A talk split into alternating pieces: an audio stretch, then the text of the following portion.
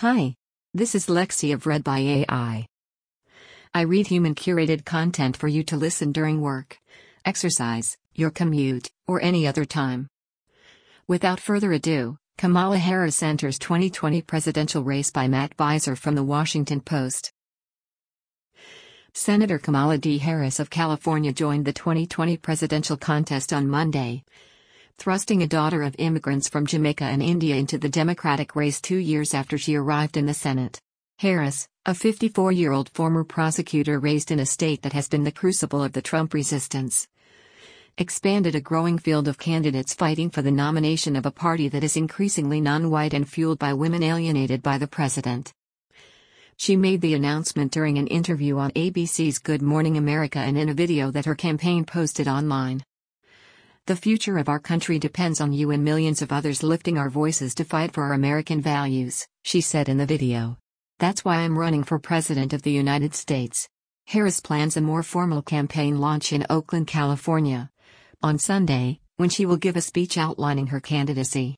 As she weighed whether to enter the race, Harris spoke about the challenges of running a campaign that would attempt to break several barriers.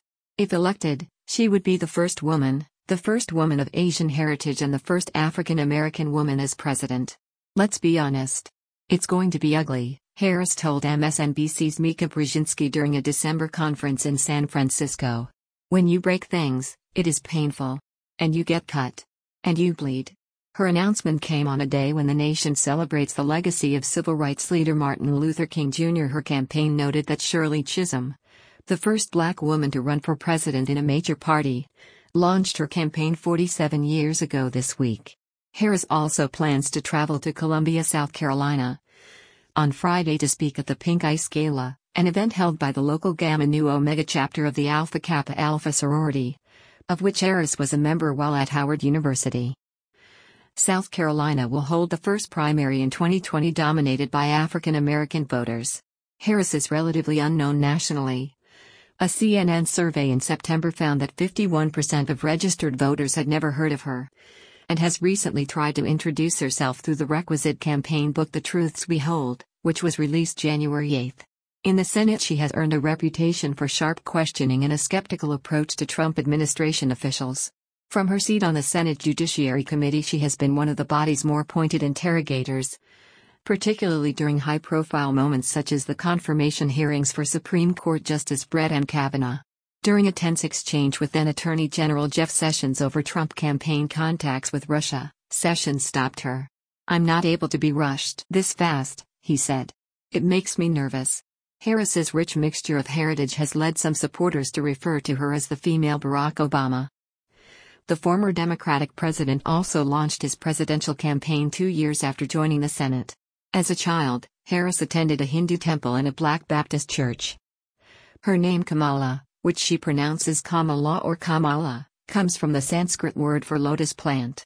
Harris's late mother immigrated to the United States from India as an adult and became a physician specializing in breast cancer. Her father became an economics professor at Stanford University. They divorced when Harris was young, and her mother raised her and her younger sister, Maya. Harris attended Howard University in Washington and the University of California Hastings College of the Law. She then set out on a career as a prosecutor. Her motto, she told the San Francisco Chronicle in 2009, is a saying her mother had You may be the first, but make sure you're not the last, and her political career has been marked by firsts. When she ran in 2003 and unseated her one time boss, San Francisco District Attorney Terrence Hallinan, she became the first black woman to be elected district attorney in California.